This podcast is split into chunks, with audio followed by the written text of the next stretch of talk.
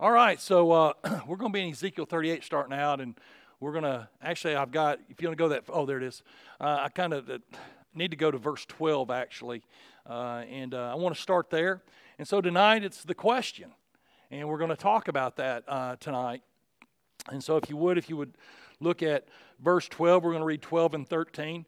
it says, To take plunder and to take booty to stretch out your hand against the waste places that are again inhabited, and against a people gathered from the nations, who have acquired livestock and goods, who dwell in the midst of the land.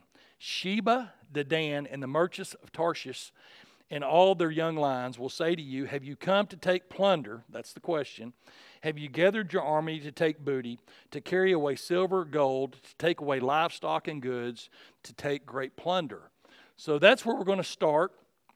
Uh, we have spoken a lot about this coalition of this army uh, that is going to come against Israel.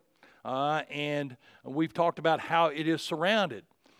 And so then we look and we find the reason for this army coming against is to take plunder. And actually, within the Hebrew word, plunder means robbery. Okay, it means robbery. So I think that even throws another layer uh, to our understanding when we look at this verse. And so, so what's happening is is that you have Sheba and Dedan and the merchants of Tarshish, which we're going to talk about here in just a second. They're asking a question. So why are you doing this? You're doing it just to rob them? All right? But this is very significant. Very significant within this prophecy because, first of all, we have to understand who these people are, who these players are. It tells us that it's, you know, up in 12, it says, talks about the waste place. Well, what is it talking about there? Well, it's talking about when they went into exile, when the Jews went into exile, that the place, the, the promised land was pretty much a wasteland because the people were taken out of it. But then it tells us that they came back, and so they're using things, Ezekiel's using things that they know about. He's talking about, he's talking about livestock. Okay, that's something they would know. That would be that would be of value uh, uh, to these people. It says, "Are you coming to take their livestock?" All right, and so their goods, and that is a picture of flourishing. So the livestock that is growing, the, the, the, the, the goods that they're creating, well, that's kind of what, that's exactly what has happened in, in Israel. The fig tree has rebloomed, and we've talked at length last week about to what degree it has bloomed. And so that is referring back to that, that they're coming because they see the wealth that this small little country, we got to remember that it's, you know, Georgia is seven times larger okay, with about the exact same population as Jerusalem. Uh, not Jerusalem, as Israel, I'm sorry, misspoke. and so, but yet it's created this, this, this economy that is second to none right now in the way in which it's growing in the technology and the innovation. And so that is what that is speaking of. But then we look at 13, and this is really critical that we, we take a look and see who is this Sheba and Dedan. So let's go to uh, slide two there, Tom, please. Sheba and Dedan is basically Saudi Arabia. It goes back, it's very ancient uh, in, in the way in which we, we get to that, but Sheba and Dedan, Sheba's kind of on the southern part of the Arabian Peninsula. Dedan would be more uh, kind of in the heart, in the desert part, okay, right here. and so we had this coalition of forces that we've talked about all through here and even some down in here, but then we have Sheba and Dedan saying, wait a minute. Well, so what's, what's the big issue with that? Well, it's Sunni, it's Islamic, and they're not on the same side as this mass army. They're coming out against it, saying, What are you doing? And so we're going to spend some time tonight looking at how this has happened. All right? Because once again, it's one of those things that when we read about it, not many years ago, even though the relationship between Saudi Arabia is a lot old and Israel is a lot older than what I, I first thought, it's really been over about the last 20 years that they have been mending fences. And we're going to talk about why that is the case. So here they are, they're standing on the sidelines. They're not a part of this coalition whatsoever. What they're saying is, Whoa, what are you doing? You're just robbing them? And so it's really their own people that is, that is speaking out against them. Now we know that up in here is mostly Shiite Muslim, okay? And then we have the extremist up in here, and then all through here, it's all pretty much all Muslim. But you had this group right here saying, uh uh, why? Why is this happening? And so we have to look at Saudi Arabia and say, okay, what, what has made Saudi Arabia go from being really an enemy of the state of Israel to being, hey, friendly? Well, there's several things that have, that have occurred. And so we're going to look at, and I'm sure I'm going to miss many of them, but I'm going to give you kind of the big ones that, that we see about right now. Saudi Arabia has kind of woken up and realized that, you know, okay, we keep, we're, we're told that Israel is bad, but it seems to us that they're always reacting to somebody who's attacking them. We really don't see them going out and attacking a whole lot of folks. We just see them reacting to a lot of this. But yet you're telling us that they're bad, but yet all we see is them kind of defending their place. And so Saudi Arabia came out, this, I think it was 2006, uh, if I'm not mistaken, uh, and said, look, Israel has the right to defend themselves. Well, boy, that made everybody mad. Okay, that that was a big that was a big blow uh, to the Islamic countries because they finally had an, a partner saying, "Look, they, they have the right to defend themselves." You know, we're we're shooting rockets and everything over, and so basically what happened was this. the whole philosophy of this region for a long time had been Palestinian versus Israeli. They made it Israeli versus Iranian. I mean, Iranian. They actually put the target where it's at was Iran because Saudi Arabia is scared to death of Iran. Saudi Arabia understands that Iran is extremist. And Iran has been part of the problem that they're facing within their own country. Saudi Arabia has got Yemen down here that is a mess. You may have heard these terms before called the Houthis of Yemen. The Houthis. So the Houthis of Yemen are the extremists, the rebels of Yemen that have actually pretty much taken over Yemen, and they're actually launching attacks into Saudi Arabia. I think last week there was two drone attacks into Saudi Arabian oil fields, where they just sent over and they bombed oil fields in Saudi Arabia. Well, one of the big funders of the Houthis is none other than Iran and another player named North Korea. So, North Korea and Iran are two of the big funders of the Houthis down here in Yemen that has really turned this whole Arabian peninsula kind of upside down. All right? And so Saudi Arabia is looking at this going, okay, so I want to say, I've got it down here somewhere. Oh, and Hezbollah. Hezbollah is the other big funder of the Houthis uh, in uh, Yemen. Then from there, you go up here to Iran. And like I said, Iran and Iran and Saudi Arabia have basically been in what they call a Cold War for just about 20 years. Uh, they're not officially at war with one another, but they're really working against one another in every way that they possibly can and that's Saudi Arabia and Iran. You got to remember that, you know, at the first Gulf War, that you know we had bases in Saudi Arabia, and actually Saudi Arabia said, "You build them. I mean, we'll build them if you'll if you'll defend us." Okay. Well, they were wanting to be defended from this group right here and this group, and so that was obviously a big problem uh, for the region at that time. Was us going into uh, Saudi Arabia, Qatar, which I did not right here. Qatar is a huge supporter of terrorism in the whole region. And so Saudi Arabia is kind of being surrounded here on the, on the southern end of their boot with some pretty bad players.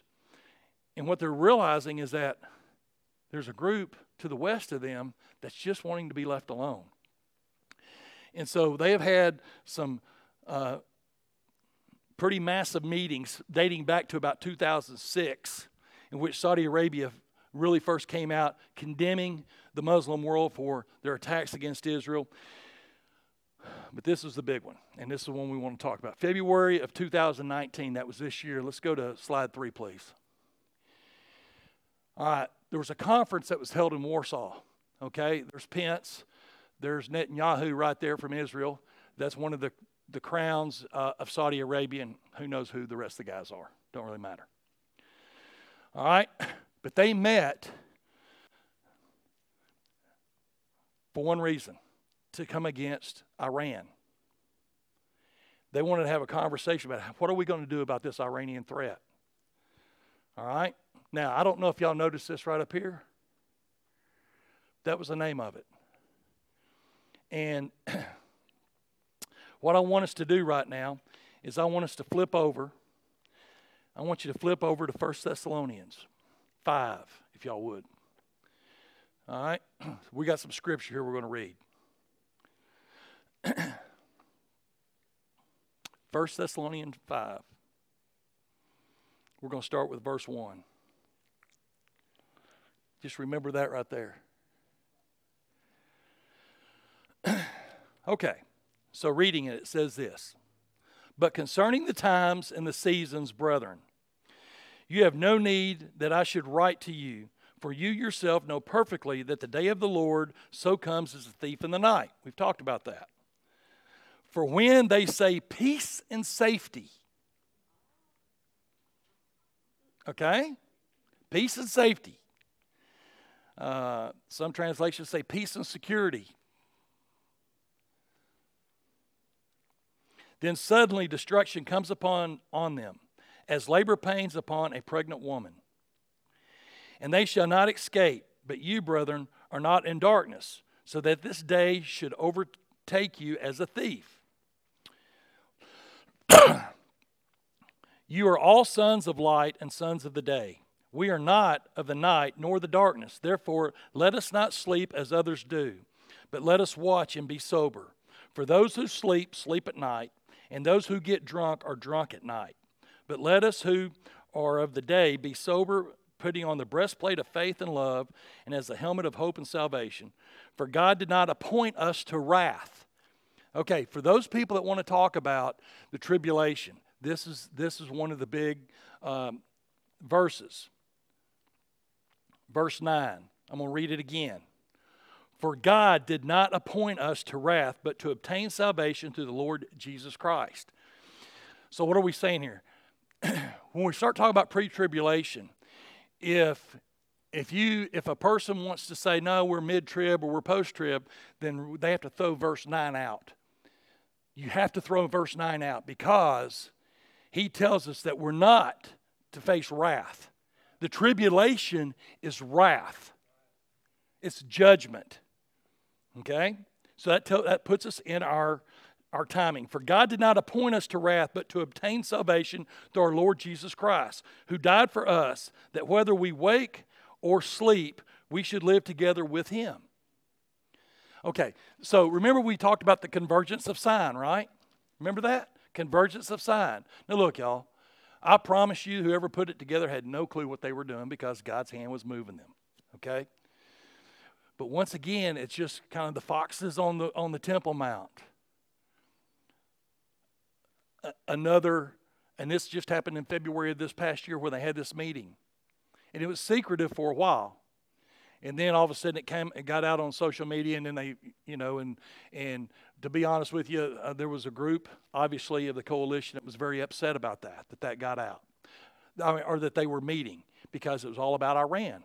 Because saudi arabia is scared to death that iran is going to move south on them into the oil fields and take over the oil. That's it. The other thing they're scared to death of is the um, the nuclear capabilities that they potentially have because they really believe that that would be one of the moves that they would make would be to move south against them just to take plunder. All right, got to remember that. Now look, as I'm telling you this, I've been getting blown up all day with, with notifications. You know, uh, over the last couple of days, the Israeli Air Force has bombed several targets in Iraq. Okay, Iranian targets in Iraq. You know who had to get permission to do that through? United States because United States troops are in Iraq. And from what I've read, some of the attacks were at the bases where we had troops, but they were so precision because the Iraqis have a tendency to play both sides of the fence. All right? One just happened just a couple of hours ago. So, see, when we talk about the players, they're all there. It's a, it's a flashpoint right now that we're at. So, Saudi Arabia has really got um, this issue, and, and so they have had these private meetings. And matter of fact, they they have supposedly signed a few treaties with Israel in which they're going to share intelligence. Wow, to share intelligence. Uh, uh, I think it's about a year ago, year and a half ago, uh, Saudi Arabia opened up its airspace to Israel, where commercial planes could fly into Saudi Arabia from Israel. Well, that was never heard of in years past.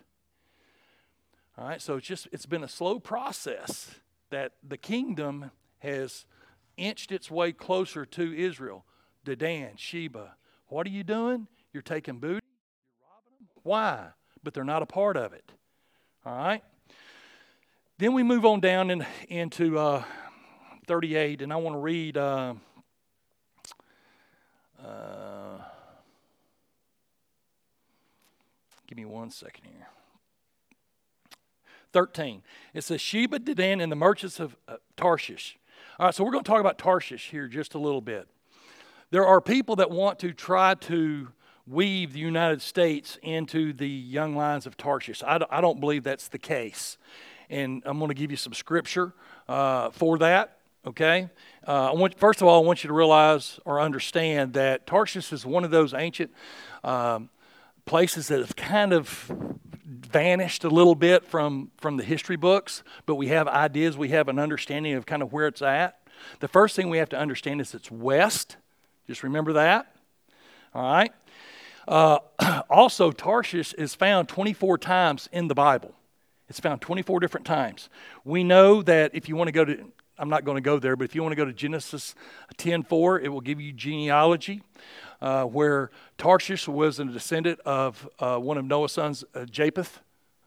Okay, who who he settled west. Uh, Isaiah, I don't know if I've see Isaiah um, 69. I think I've got that. Let me look here. Let me look this up real quick. I've got Isaiah.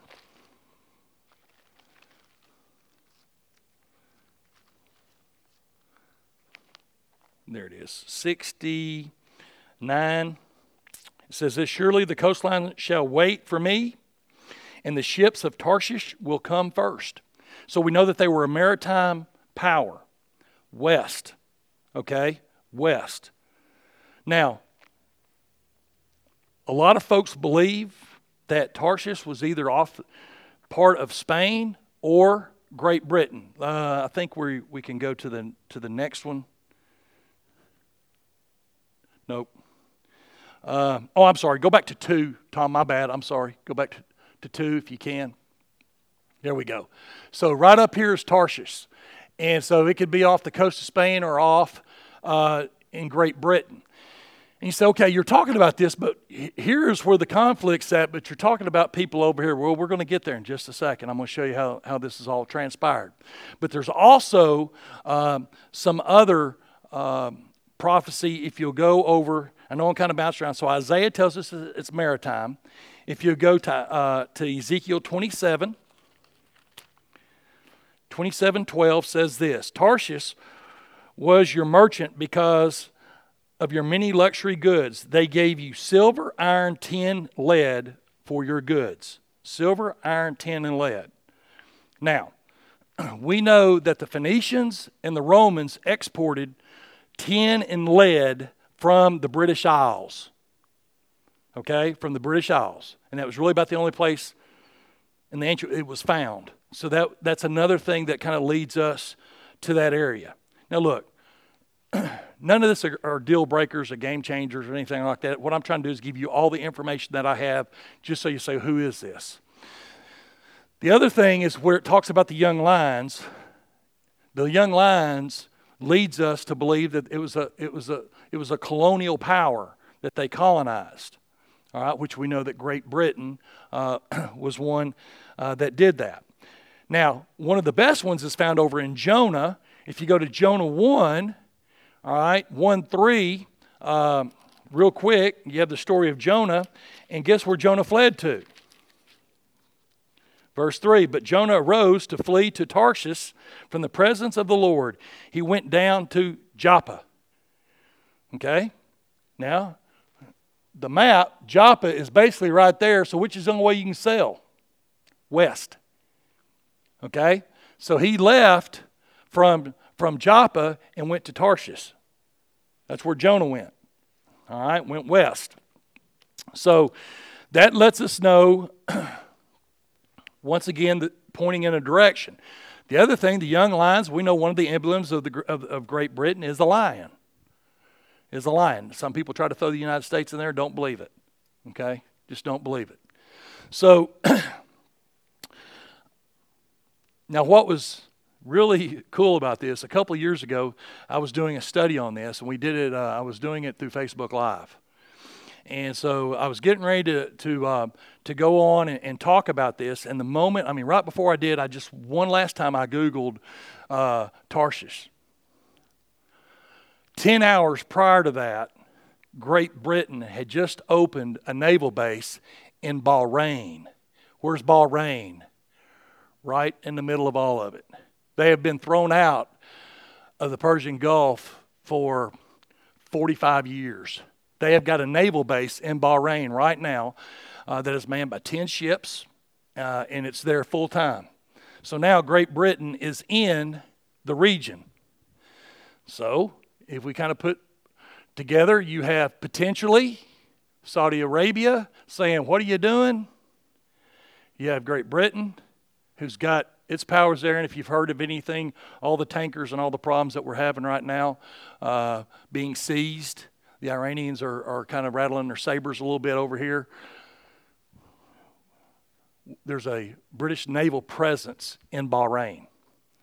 So I thought that was that was pretty cool. It puts us, it, it, puts everybody that we're talking about in the region together, and that's once goes back goes back to the whole idea of uh, convergence of sign. So now we go back to Ezekiel 38. And we're going we're to continue reading here just a little bit, and I'm going to show you some stuff I thought that was really uh, really very interesting. All right, so we're going to be at 14. We're at verse 14. It says, Therefore, Son of Man, prophesy and say to Gog, Thus says the Lord God. So remember, we say we got to pay attention, right? Thus says the Lord God. On that day when my people Israel dwell safely, will you not know it? Then you will come from your place out of the far north, you and many peoples with you, all of them riding on horses, a great company, and a mighty army. I remember, he's using what he knows. So we have this huge army that is totally surrounded. All right, and they're going to come out of the north because we know that's where Magog, that's, that's where it's uh, the majority, not the majority, but where the first uh, coalition peace falls out of the north and Rosh. You're going to come out of the north with this mighty army. Watch this 16. You will come up against my people, Israel, like a cloud to cover the land. It will be in the latter days that I will bring you against my land. So I'm bringing you against my land. I'm moving you towards me. Why? to wake up his people. Remember that. To wake up his people, the Jews. My land, so that the nations may, and there it is right there, uh, so that the nations may know me when I'm hallowed in you, O God, before their eyes. All right? so, like a cloud, uh, go to slide four. Tom, if you don't mind, this I, I thought this was really good. I think that's two right there. Okay. Israeli miracle. Gaza Strip, Hamas complains their God changed the path of our rockets in midair. Okay?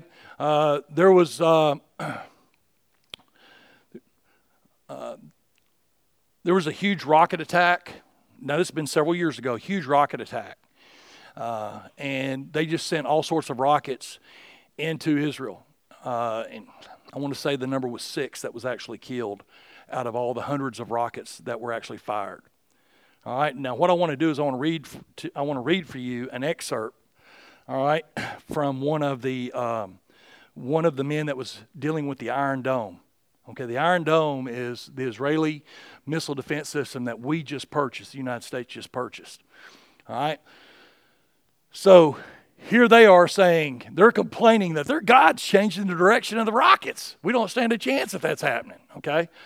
All right, first of all, everybody will listen, but obviously they don't. So let's go to slide five, and then I'm going to read this for you just a little bit if I can blow it up big enough where I can read it. All right. So their God changed the path of our rockets in midair, said a terrorist. Reports of divine intervention in the Gaza war. All right, so now listen to this.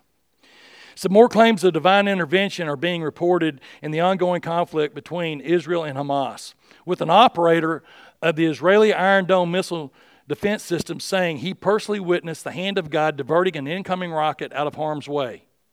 This was a fascinating report. Now, let me jump on down. It says Israel Today translated this report from Hebrew saying this uh, The Iron Dome battery failed three times to intercept the rocket.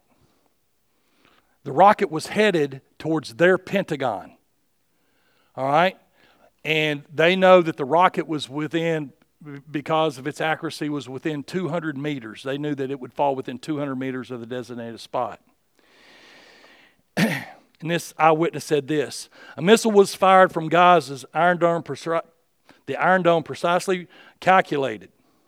We know uh, where these missiles are going to land down to a radius of 200 meters. This particular missile was going to hit basically their Pentagon. I can't pronounce the word uh, and hundreds would have died. Matter of fact, it was so it was they were so scared they went ahead and alerted the authorities that there was casualties. All right. Said we fired the first interceptor, it missed. Second interceptor, it missed. This is very rare. I was shocked. At that point, we had just four seconds until the missile landed. We had already notified emergency service to converge on the target location and had warned of mass casualty incidents. Suddenly, the Iron Dome which calculates wind speed, among other things, shows a major wind coming from the east, a strong wind that blew the missile into the ocean. Okay? All right. Now I read that and got goosebumps. All right? So you don't think God's got this thing figured out? Look at this. I, I, saw this when this happened. This was two years ago. Uh, click, click the next one. Okay. All right. Well, okay. I don't have this in my notes, but I, I know where I'm at. This is what Hamas said. So we figured out how we can how we can uh, uh, how we can beat the Iron Dome. We got to shoot between 40 and 50 missiles per second. We just got to overwhelm them. Remember the cloud that we talked about in Ezekiel coming on us like a cloud, the army like a cloud. Well, they have that many. They have enough missiles to do something like that, where they could shoot such a that would create a cloud. It would be like a swarm of bees coming at them. All right? And this is what they're saying. We just got to shower them with enough missiles. We can't do it one at a time. Uh, last night, there was one missile fired, and it landed out in the middle of the desert, and no telling how many uh, bad guys were killed because the IDF attacked them. Okay? That was last night. All right, go to the next one. Did anybody see this picture? The sandstorm that happened? Okay, this is back in 2016 when ISIS had pushed up right up to the Golan Heights. And so they were afraid that ISIS was getting ready to attack the Golan Heights. And then all of a sudden, this dust storm and sandstorm came up, and it came to the border of Israel and set. These are Israeli soldiers taking pictures. That is the border right there. And set there and stopped ISIS from making another push into. That was the Golan Heights. All right, click to the next one. Wow. That's a wall. And then one more.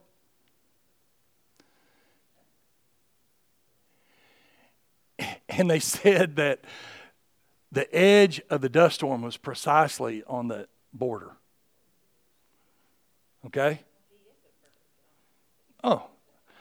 Oh, it, it, you know, whenever you read this stuff, remember we just, you know, folks, it's just, to me, uh, we read it and we like, oh, and we see these things. Obviously, we don't hear about this stuff. We have to dig. We have to dig uh, to to find it because it's happening in another place in another world that most people don't care about. You got to understand that. Most people don't care about. and for us, it's it's it's so important, uh, and we're going to we're going to talk about that. All right, so 15. I think I just read this. Uh, we'll Okay, yeah. 15 and 16 talks about many rockets, or not many rockets, but they will come on like a cloud. So there's a possibility. Remember, you know, as, I mean, uh, Ezekiel's having to use what he sees. And so a cloud, he could understand a, a mass cloud coming. He couldn't understand them. a mass of rockets or a mass of tanks or anything like that. He had to use what he, what, you know, what God used to show to him. And then let's jump down and. Uh, to 18, the judgment on Gog. this is 38 18. It says, And it will come to pass at that same time when Gog comes against the land of Israel, says the Lord God, that my fury will show in my face. That's pretty clear. For in my jealousy and in the fire of my wrath, I have spoken. Surely in the day there shall be great earthquake in the land of Israel. Now look at this. So that the fish of the sea, the birds of the heavens, and the beasts of the fields, all creeping things that creep on the earth, and all men who are on the face of the earth, shall shake at my presence. Okay, shake at his presence. So that means that they know that God is there. The mountains shall be thrown down, the steep places shall fall, and every wall shall fall to the ground. I will call for the sword against Gog throughout all of my mountains, says the Lord God. Every man's sword will be against his brother. So, what's going to happen? You have this huge army. It's coming on, it's coming on Israel. There's no way, no way that Israel can defend itself. But God's fury is in his face, and he decides to take control. And his plan is, is that there's going to be such a shaking that occurs that the fear will be so great that the armies will turn on each other and they will destroy themselves along with the other things that God has in store for them. Okay? Why is he doing that? So his people will know that he is God because they'll know that no other way it could have happened except by God's hand coming in and saving them from imminent doom. All right?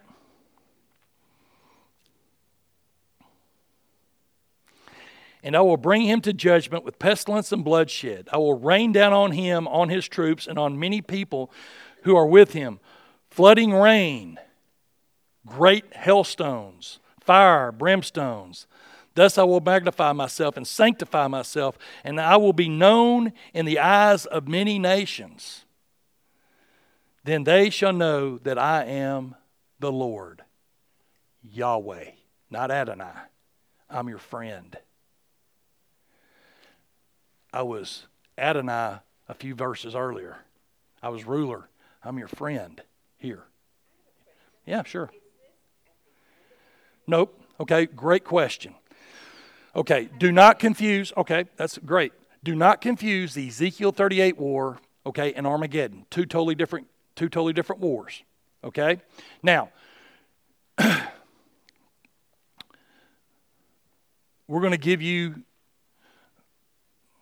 our best understanding. The rapture of the church will be prior to the Ezekiel 38. Prior to. Could be at the same time, but prior to.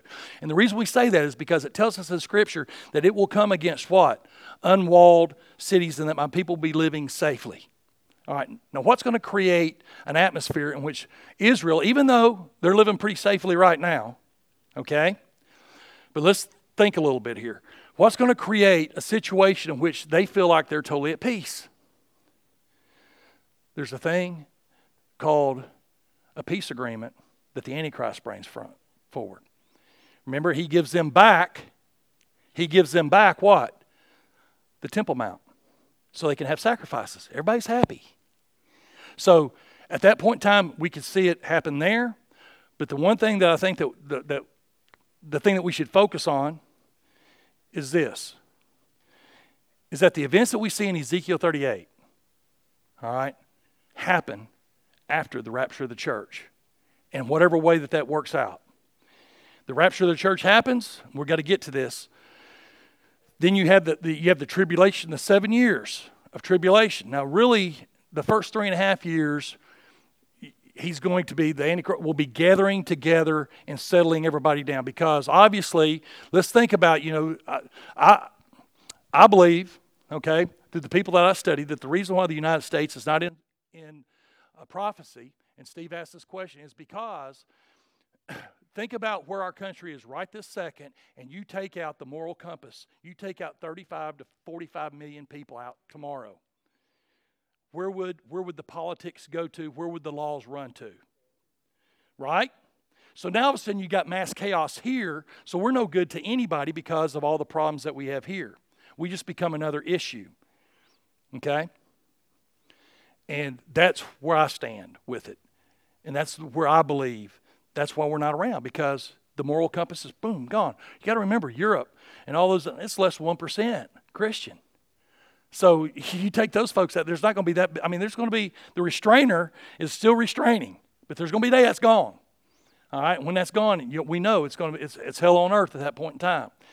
Then you have the tribulation that occurs. Then at the three and a half year mark, then we have uh, when things really get bad, and at the end is Armageddon, which that is the, the, the second coming when Jesus comes in and makes it all right. Okay? And then the millennial reign comes. We, we, we'll get to that at some, sometime. Who knows when? Okay? All right.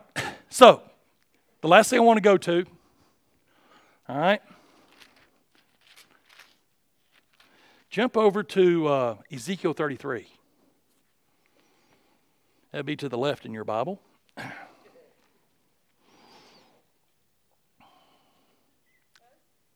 33 6. Let's start there. This is why, y'all. This is why this is so important right here.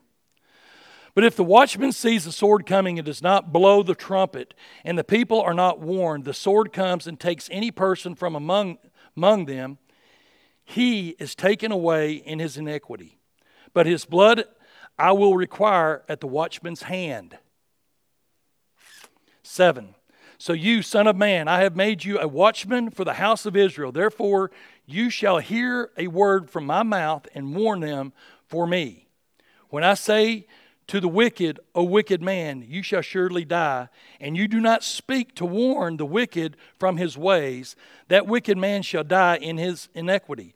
But his blood I will require at your hand. Nevertheless, if you warn a wicked to turn from his way, and he does not turn from his way, he shall die in his iniquity, but you have delivered your soul. So, what does that tell us to be? A watchman on the wall. See, we're not allowed to put our head in the sand because, because. It tells us right there that we are held accountable. We are held accountable to the knowledge that we have been given. And that it's our job, however much time we have left, whether it be seconds or whether it be years, to tell people about it. We're commanded to do that as a watchman on the wall. I hope you understand that what we're seeing play out is not just some news in some foreign land that really does not affect us. Because what it is, is it's God showing us exactly the plan that He wrote thousands thousands of years ago. And it should be encouraging to us to see it play out. It's not scary, it's not sorrowful. It's exciting because it's our blessed hope. Bow our head. Heavenly